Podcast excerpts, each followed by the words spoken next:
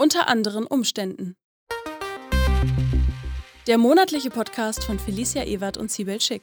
Gespräche zwischen zwei Feministinnen über politische Ereignisse, über die sie unter anderen Umständen nicht sprechen müssten.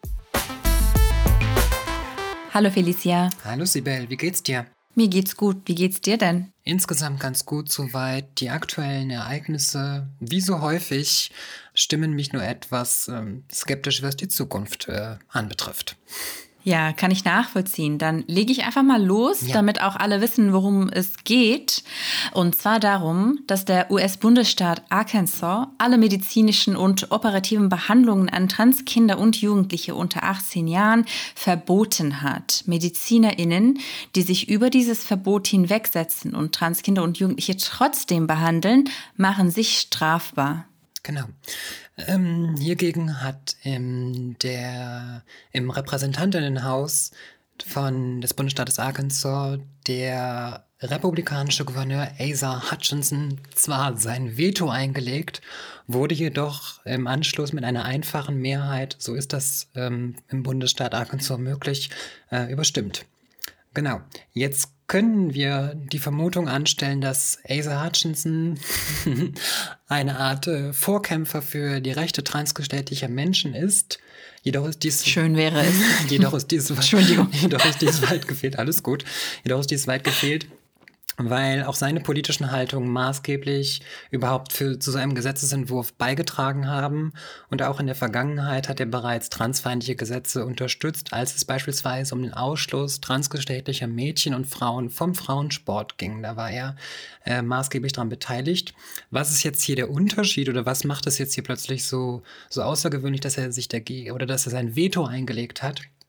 Das ist aus seiner Perspektive so hat er es erklärt, dass medizinische Behandlungen etwas sehr Persönliches sind, in das der Staat nicht einzugreifen habe. Und deswegen hat er sein Veto hierbei eingelegt. Genau, auch interessant, dass er halt irgendwie seine eigenen Grenzen als Maßstab wahrnimmt. Ne?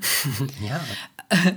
Genau, und äh, es gibt natürlich auch ordentlich äh, negative Reaktionen darauf, beispielsweise die äh, Bürgerinnenrechtsorganisation American Civil Liberties Union, kennt man besser als ähm, ACLU, warnte vor verheerenden Folgen dieses Verbots äh, und sagte zum Beispiel, dass das Gesetz äh, Familien, MedizinerInnen und aber auch Unternehmen aus dem Bundesstaat ähm, vertreiben würde und außerdem auch als Botschaft nach außen dienen würde.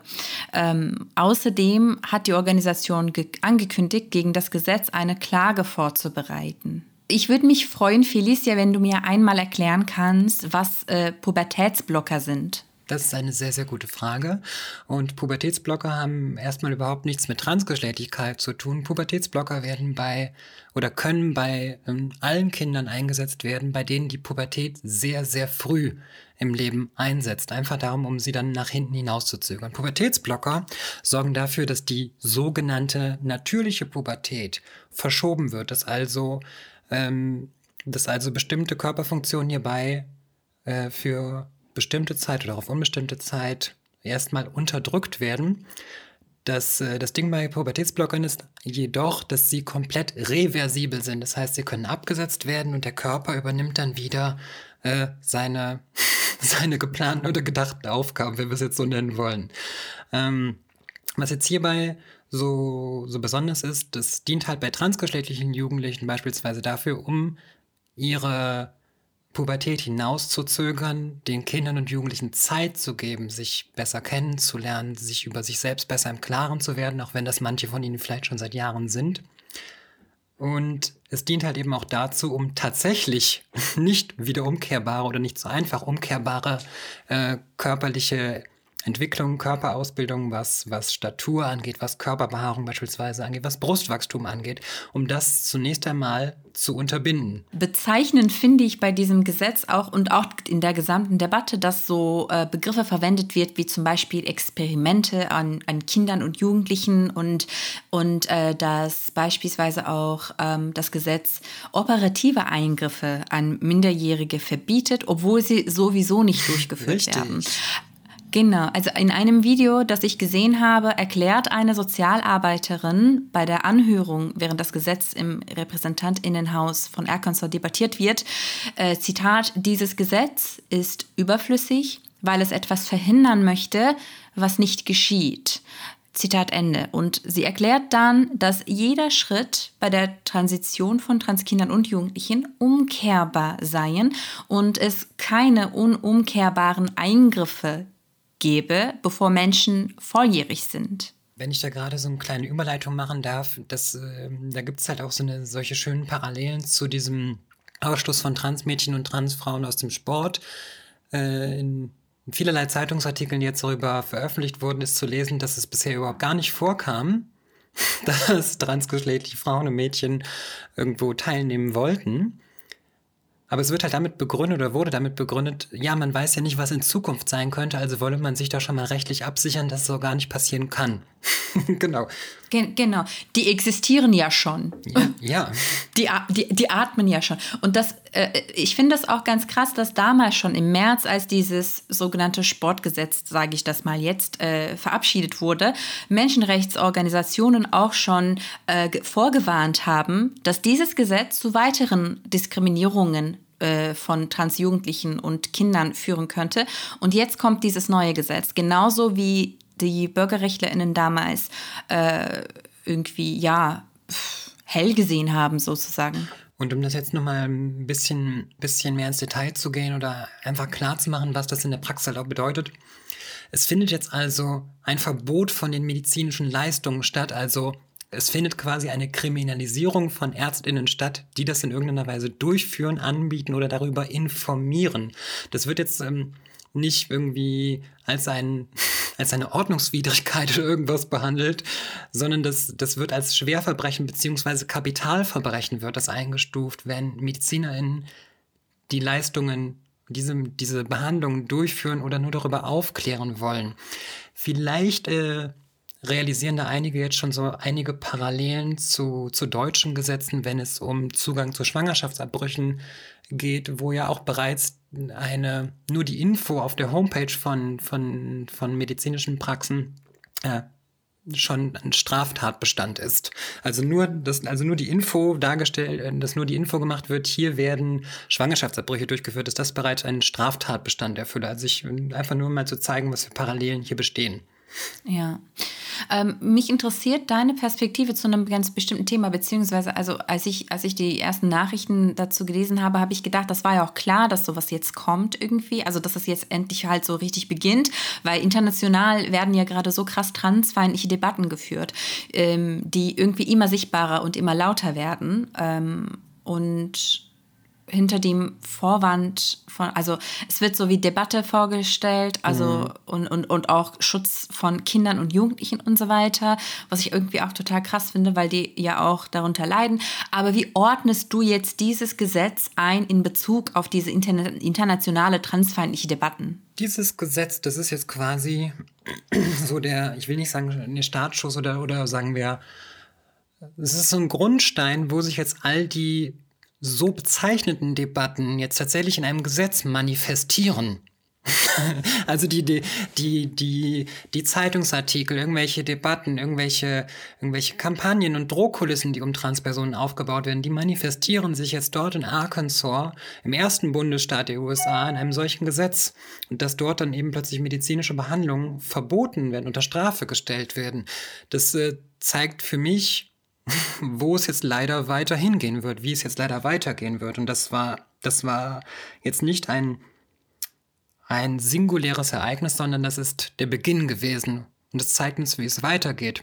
Genau, also es wird ja auch in den USA ohnehin schon gesagt, dass, dies, dass sich dieses Gesetz in anderen Bundesstaaten ja. auch verbreiten könnte. Und es wird davor halt eine, äh, genau, eine seriöse, ernstzunehmende äh, Angst und Sorge geäußert, auf jeden Fall. Ja, es gibt also Zeitungsartikel aus den USA berichten darüber, dass in etwa zwei Dutzend US-Bundesstaaten ähnliche Gesetzentwürfe in Planung sind, parallel zum Ausschluss von Transfrauen, Transmädchen aus Sport, parallel zu den sogenannten Bathroom Bills, also den Gesetzesentwürfen und auch bereits bestehenden Gesetzen, wonach Transpersonen oder sagen wir, wonach Personen nur die öffentliche Toilette, das ist, es ist so absurd, dass wir darüber sprechen müssen, wonach Personen nur die öffentliche Toilette anhand ihrer Geburtsurkunde benutzen dürfen. Das heißt, anhand des Eintrags in der Geburtsurkunde, egal was für einen Personenstand ich tatsächlich habe oder nicht habe, äh, muss ich dann entsprechend die öffentliche Toilette habe ich die zu benutzen, nach Geschlecht sortiert natürlich. Genau. Und das, äh, und das alles reiht sich, reiht sich daran ein und es zeigt, äh, ja, das äh, Arkansas hat damit jetzt so eine so eine, so eine negative Vorreiterposition eingenommen und es zeigt, dass weitere Bundesstaaten unweigerlich folgen würden. Selbst wenn, das möchte ich jetzt auch nochmal sagen, selbst wenn ein solches Gesetz tatsächlich doch noch gekippt werden sollte oder in, anderen Bundesstaaten nicht zur Anwendung kommt, transfeindliche Personen haben damit erstmal medial, mit medialer Aufmerksamkeit klar gemacht, wo es hingehen soll. Und dass sie, dass sie das völlig, äh, völlig äh, skrupellos in Kauf nehmen, Transpersonen aus verschiedensten Zusammenhängen des öffentlichen Lebens auszugrenzen und notwendige und oder gewünschte medizinische Behandlungen äh, zu verbieten. Wo wir, wo wir dann, wenn wir so häufig über die Regulierung von Körpern sprechen, über Körperpolitiken, über Geschlechterpolitiken, zeigt sich eben, wo es dann hinmündet, wenn dann letztendlich auch eben Transpersonen davon, davon ausgeschlossen werden und ähm, medizinische Behandlungen kriminalisiert werden. Ja, du hast vorhin von einer Drohkulisse gesprochen und ich finde diesen Begriff auch sehr, sehr wichtig in diesem Zusammenhang, weil ja tatsächlich irgendwie so eine äh, so die Existenz von einer marginalisierten Gruppe als eine Gefahr für, äh, für eine gesamte Bevölkerung dargestellt wird, was äh, dann was dann halt dafür genutzt wird, um gewaltvolle Gesetze und Maßnahmen zu rechtfertigen. Ähm, und eine Ausrede gegen die Behandlung von Transpersonen, äh, insbesondere bei Kindern und Jugendlichen, lautet total oft, dass sie in der Zukunft die Transition bereuen könnten. Ähm, aber wenn wir uns die Zahl von den sogenannten RegretterInnen, also von Menschen, die die Transition bereuen, äh, anschauen, dann sehen wir, dass diese schätzungsweise bei ca. 1% liegt. Ähm, bei vielen anderen Eingriffen, also es gibt ja auch alles Mögliche an Eingriffe, die Menschen halt vornehmen können. Menschen machen mit ihrem Körper alles Mögliche, was sie wollen, so. Und ähm, bei vielen wird halt eben nicht so ähm, mit vielen Eingriffen wird nicht so umgegangen wie eben in der Behandlung von transgeschlechtlichen Menschen. Also ähm, dieser Aspekt, dass Menschen bestimmte Eingriffe bereuen könnten, findet, in, wenn andere Eingriffe ähm, eben vor vor Augen liegen, nicht so viel Achtung. Und ähm, ich habe am 8. April erschien äh, ein, beim, bei dem Schweizer Watson ein Interview. Das fand ich total ähm, gut auf jeden Fall, dass da halt äh, eine Person zu Wort kam, das einen Vergleich gemacht hat, was für mich noch, noch die, die, die Dimension von dieser äh, von diesem Absprechen von Zurechnungsfähigkeit auch klar gemacht hat. Äh, also es, ein, es, ist ein Interview mit äh, David Garcia Nunez, ich glaube, so spricht man den Namen aus, aus dem Uni Universitätsspital Basel. Und er arbeitet dort als Facharzt für Psychiatrie und Psychotherapie äh, und leitet den Schwerpunkt Geschlechts, äh, Geschlechtervarianz. Und er zieht äh, bei dem Thema den Vergleich mit, mit, mit der sogenannten Anti-Baby-Pille. Also der sagt zum Beispiel, Beispiel, es gibt halt Zwillingsgeschwister, eine ist eine Cis-Frau und der andere ist ein Transmann und die Cis-Frau geht total selbstverständlich zur Gynäkologie und lässt sich Anti-Baby-Pillen verschreiben, während der Transmann ebenso zu äh, MedizinerInnen geht und aber die Hormone, die er braucht, nicht bekommt, weil ihm die Zurechnungsfähigkeit abges äh, abgesprochen wird und man davon ausgeht, dass er das bereuen könnte in der Zukunft, während das bei, der, bei, der, bei dem Geschwister absolut gar kein Problem ist. Ja, genau, das ist ein ganz, ganz wundervolles Beispiel. Ähm, wenn ich gerade an der Stelle noch dazu was sagen darf, das äh, sage ich auch äh, häufiger, dieses das Bereuen-Ding. Also wir können das mal damit beginnen. Also es gibt äh, auf jeden Fall eine Studie, die ich auch noch dazu verlinken werde. Was du eben gerade schon angesprochen hast, dass etwa ein Prozent, grob ein Prozent aller Transpersonen die medizinische und oder soziale Transition ähm, tatsächlich bereut. Das aber davon wiederum die Hälfte sagt, das liegt an dem, an dem mir entgegengebrachten Diskriminierung, dass ich jetzt eigentlich noch mehr leide, als ich es früher getan hätte. Das heißt, selbst davon sagt nur die Hälfte, es war für mich wirklich die falsche Entscheidung. und selbstverständlich sind diese Menschen auch zu respektieren und vor allen Dingen sind, ist es, sind sie zu respektieren, ihnen muss alle Unterstützung entgegengebracht werden. Medizinische, psychologische Unterstützung und ganz, ganz wichtig, diese Menschen, die es tatsächlich ernsthaft bereuen, die sagen, es war für mich die falsche Entscheidung, so eine Transition durchzuführen oder zu beginnen, die dürfen auf gar keinen Fall politisch dafür instrumentalisiert werden, anderen Transpersonen oder Transpersonen medizinische Behandlungen vorzuenthalten oder zu untersagen. Das ist ein ganz wichtiger Punkt hierbei. Ähm, jetzt wollte ich gerade noch auf einen anderen Punkt gerade wieder zurück. Genau zu den medizinischen Behandlungen, die wir ansonsten immer so bereuen. Es wird, es wird mitunter einfach so dargestellt, als ob ähm, wir einfach irgendwoher das Rezept bekommen und dann gehen wir uns irgendwo Hormone holen oder wir werden einfach irgendwo operiert, als ob wir nicht ohnehin Aufklärungsgespräche darüber hätten, als ob wir keine medizinische Begleitung hätten, denen uns, denen wir darüber sprechen, denen uns Fragen gestellt werden, wie wir uns damit und mit jenem Präparat auch fühlen würden. Und das ist halt so dieses, dieses spannende Ding, wovon ich immer wieder spreche, wie Medizin und Wissenschaft als unumstößliche Wahrheit dargestellt werden. Aber sobald es um unterstützende Wissenschaft geht, also um, um wissenschaftliche Positionen, Personen und Mediziner, die die Transpersonen begleiten und unterstützen, dann werden die immer so als völlig inkompetent dargestellt, als ob die nicht wüssten, was sie da tun, als ob die keine Ahnung von ihren Fachgebieten hätten. Und damit wird halt auch deren Arbeit und deren Kompetenz wird in Frage gestellt und deren Arbeit wird auch mit auch damit komplett diffamiert. Und wenn sie dann, wenn, wenn es dann so dargestellt wird, als würden wir keinerlei Aufklärung erhalten oder als wüssten die halt schlicht einfach, diese MedizinerInnen, die uns dort in irgendeiner Weise behandeln, nicht, was sie eigentlich tun, was sie dort eigentlich tun mit ihrer Arbeit. Wie schätzt du das eigentlich ein? Meinst du, dass dieses Gesetz in den USA auch bestimmte Auswirkungen in Deutschland haben könnte? Dieses Gesetz ist ja im Prinzip, wie ich es vorhin schon sagte, so, so der, ja, der negative Grundstein, der zeigt, wohin transfeindliche Personen in Deutschland, aber eben auch in anderen europäischen Ländern hin möchten. Mm, das ist ja dann hierbei auch die Druckkulisse, die immer um das Selbstbestimmungsgesetz aufgebaut wird. Das Selbstbestimmungsgesetz sagt ja grundsätzlich erstmal, nur oder geht, in, geht zum größten Teil in Bezug auf rechtliche Angelegenheiten. Das dort drin oder soll es dann gehen? Es gibt ja noch kein Selbstbestimmungsgesetz. Aber was dann, da sind dann zwar Punkte zu, zum Rechtsanspruch auf medizinische Behandlung drin enthalten, aber vorrangig geht es erstmal um rechtliche Aspekte hierbei, also um äh, Korrektur des Geschlechtseintrages und der Vornamen beispielsweise. Aber das ist ja die Druckkulisse, die darum aufgebaut wird. Wenn das so einfach möglich ist, dass dann als nächstes ähm, gar scharenweise Kinder operiert werden würden, was halt so einfach nicht, nicht passiert. Und deshalb meine ich das eben gerade auch schon in Bezug auf die äh, Pubertätsblocker, um das einfach nochmal klar zu machen. Die, der Einsatz von denen ist reversibel, also umkehrbar, weil sie nur etwas hinauszögern. Aber es wird eben genau diese dieses Bedrohungsszenario darum aufgebaut. Und da sehe ich eben nun mal ganz klar die Parallelen. Das, was dort in den USA jetzt passiert und was in mehreren Bundesstaaten dort noch passieren wird, ziemlich sicher, ist, ist die Zukunft, die sich transfeindliche Personen auch für Deutschland wünschen. Ich finde es auch total gruselig, dass äh, dabei irgendwie sowas reproduziert wird, wie es sind, es handelt sich eigentlich an Kinderexperiment, um Kinderexperimente. Ich finde, das hat auch irgendwie einen, fast schon einen antisemitischen Beigeschmack.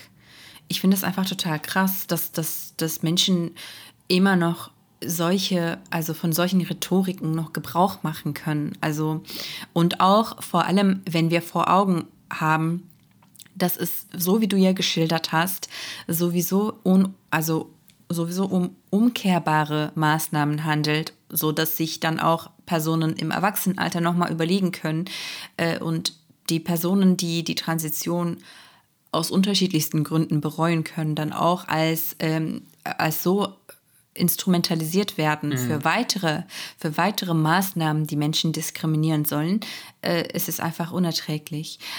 Ich wollte dich aber noch, also es ist auch so krass, ich bin so privilegiert, dass ich halt mit einer Expertin hier gemeinsam einen Podcast mache, die ganze Zeit Fragen stellen kann, so, wie schätzt du das eigentlich ein? Ist voll geil. Das ist aber auch sehr schön für mich, weil das kommt nicht, nicht allzu häufig vor, dieses, wie schätzen Sie das ein, Frau Ebert? normalerweise, normalerweise ist es dann eher ein, wie fühlen Sie sich damit? Äh, oder haben Sie das selbst schon erlebt? ah ja, genau, ah ja, okay, ja, ja, genau, kenne ich. Also ich, ich finde es schon wichtig, dass man, dass Menschen auch über ihre persönlichen Erfahrungen sprechen. Ja, auf jeden Fall. Äh, und, genau, aber ich, ich weiß, was du meinst. In den Medien wird das immer irgendwie das ist das Einzige, was gefordert wird. Also du sollst, also marginalisierte Menschen sollen nur als Opfer zu Wort kommen mhm. und, äh, und wenn die dann halt konkrete politische Maßnahmen fordern, dann sind sie plötzlich zu laut. So, wow, das geht zu weit. Diese verdammten marginalisierten Personen immer mit ihren Forderungen und ihren Existenzbedürfnissen. Furchtbar. Ja, ja. Furchtbar, furchtbar. Die Nerven, ey. Ich glaube, du wolltest gerade noch eine Frage stellen, bevor du. ja, genau, bevor wir uns hier in, äh, in, in Smalltalk verlieren. Also, genau, ich wollte dich fragen, wie du das einschätzt, welche Folgen ähm, das neue Gesetz in Arkansas für Transkinder und Jugendliche vor Ort ähm, haben würde. Das sind jetzt zwei Aspekte äh, drin, das muss ich kurz noch aufdröseln an dieser Stelle. Das, das Gesetz wird dann jetzt zum einen Kinder und Jugendliche betreffen, die noch nicht in medizinischer Behandlung sind, aber zum anderen betrifft es auch faktisch, welche die bereits in Behandlung sind, die darum fürchten müssen. dazu hat Asa Hutchinson auch noch gesagt, dass er hofft, dass da entsprechend beim Gesetzesentwurf nochmal nachgebessert werde, damit bestehende medizinische Behandlungen auch weiter laufen. Das, ähm, das heißt, äh, ich gehe jetzt nochmal eins zurück, du hattest gerade was von Experimenten gesprochen. Was, was jetzt halt faktisch durch, durch so ein Gesetz passiert, ist, dass tatsächlich an Kindern experimentiert wird. Sie sollen halt, sie, ihnen wird eine medizinische Behandlung, eine notwendige beziehungsweise gewünschte medizinische Behandlung wird ihnen vorenthalten. Und dann sollen sie halt mal gucken. Die sollen jetzt einfach so quasi vor sich hin leiden, damit sie dann, wenn sie volljährig sind, das dann halt machen können. Aber vorher natürlich nicht. Das ist nichts anderes als ein Experiment. Du sollst halt, es wird halt den, den, den Kindern, den Familien wird jetzt einfach, sie werden sich selbst überlassen. Und dann sollen sie möglichst, äh, möglichst ordentlich leiden. Und dann, wenn sie volljährig sind, wenn sie das so lange durchhalten, dann können sie sich ja medizinisch behandeln lassen.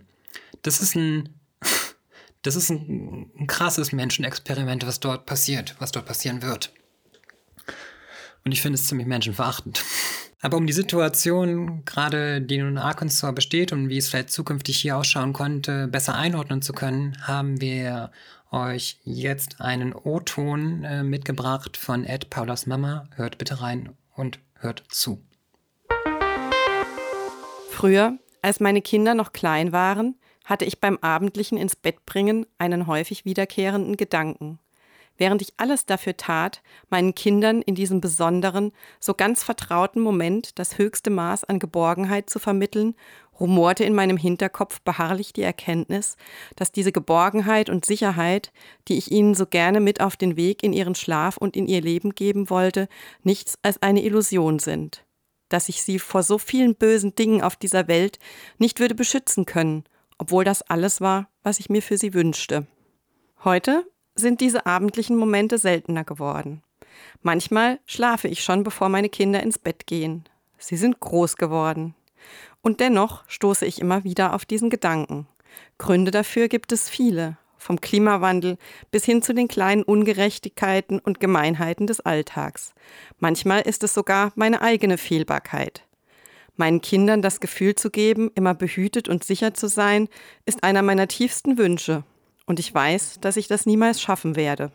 Ganz besonders nagt dieser Gedanke momentan an mir, wenn ich an Paula denke, meine Tochter. Paula ist demnächst ein Teenie, und als sie auf die Welt kam, hielten alle sie für einen Jungen. In ihren ersten sechs Lebensjahren musste sie viel Energie dafür aufbringen, ihrer Umwelt zu verstehen zu geben, dass das ein Irrtum war. Inzwischen sind wir Eltern uns einig, dass Paula den Weg bestimmt. Denn kein Mensch weiß so gut wie sie selbst, wer sie ist. Zu diesem Weg gehören auch zahlreiche Besuche bei Ärztinnen und Therapeutinnen. Die Gesellschaft verlangt das von uns, weil sie ohne die Bestätigung einer Expertenperson nicht glauben mag, dass ein Mensch dieses innere Wissen über sich selbst einfach hat. In diesem Zusammenhang erinnere ich mich noch gut an unseren ersten gemeinsamen Besuch in der Spezialsprechstunde der nächsten Universitätsklinik. Zu dritt waren wir dort. Paula, Paulas Papa und ich. Wir waren alle aufgeregt und wussten nicht genau, was uns erwarten würde. Der Termin war bei einem sehr erfahrenen Kinder- und Jugendpsychiater, der schon damals über einen langen Zeitraum zahlreiche Transkinder und Jugendliche begleitet hatte. Er sprach mit uns allen, allein mit Paula, alleine mit uns Eltern. Im gemeinsamen Abschlussgespräch äußerte Paula ihre Angst, später einmal einen Bart und eine tiefe Stimme zu bekommen. Sie wolle doch Opernsängerin werden und mit einer tiefen Stimme könne sie niemals die Königin der Nacht sein. Die Antwort des Arztes Weißt du, wenn du das wirklich nicht willst und wenn du dir, wenn es so weit ist, noch immer sicher bist, dann musst du das nicht. Dafür sind wir Ärzte da. Ein Strahlen ging über Paulas Gesicht. Auf dem Rückweg zu unserem Auto hüpfte sie wie ein kleines ausgelassenes Lämmchen durch den sonnigen Herbsttag. Paulas Musikgeschmack hat sich inzwischen geändert, aber nicht ihr Wunsch, niemals die Veränderungen einer Testosteronpubertät erleben zu müssen. Seit diesem Besuch in der Uniklinik lebt Paula mit der Gewissheit, dass sie keine Angst haben muss, auf dem Weg zum Erwachsenwerden Veränderungen ertragen zu müssen, die für sie eine Qual wären. Wir leben hier in Deutschland im Moment mit einem gewissen Vertrauen darauf, dass das, was Paula versprochen wurde, auch wahr werden wird. Der Blick in die USA und auch nach Großbritannien führt uns jedoch immer deutlicher vor Augen, dass es eine absolute Gewissheit dafür nicht gibt. Ich hoffe, dass ich Paula zumindest an diesem Punkt beschützen kann. Aber mein Herz bricht, wenn ich an die Familien denke, die ihren Kindern, Kindern wie Paula, gerade erklären müssen, dass der Schutz und die Hilfe, die ihnen versprochen wurden, so nicht mehr gelten. Vielen Dank, Paulas Mama, für diese Einschätzung und für diesen Erfahrungsbericht. Und ich möchte auch hierbei ähm, das als Anlass nehmen und allen ans Herz legen, Paulas Mama auf Twitter zu folgen.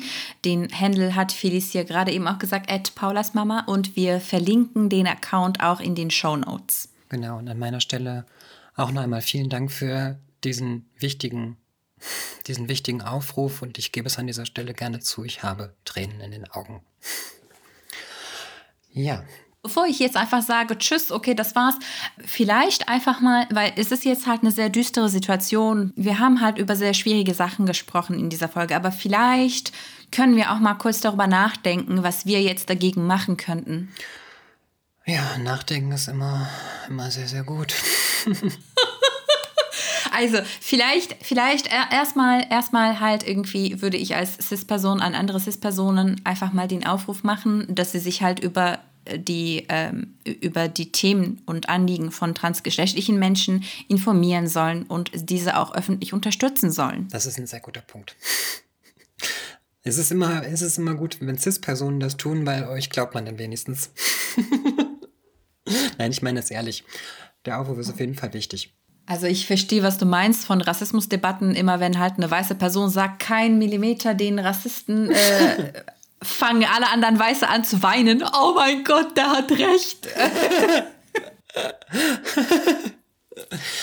ja, ich, ich weiß ansonsten gerade auch nicht. Ja, das würde, es, es würde jetzt ansonsten ziemlich ähm, ziemlich düster enden an dieser Stelle, gebe ich auch zu. Ich habe eigentlich gedacht, dass wir noch viel mehr quatschen müssten, aber wir haben eigentlich alles schon reingebracht. Ich habe mir einfach so viele Notizen noch so gemacht, so mit anderen Bundesstaaten, keine Ahnung wie. Ich weiß gar nicht, wie, wie notwendig das jetzt an dieser Stelle gerade noch so unbedingt ist. So, und für die Leute, denen das jetzt gerade alles entgangen ist, ist es immer noch Pandemie. Und ähm, das habe ich bereits letztes Jahr in einem Zeitungsartikel geschrieben und einfach aufgrund dessen, weil mir gerade jetzt in dieser Zeit immer noch mehr Leute den Vorwurf entgegenbringen, dass es doch jetzt andere und wichtigere Themen geben würde, als immer über Geschlecht zu sprechen.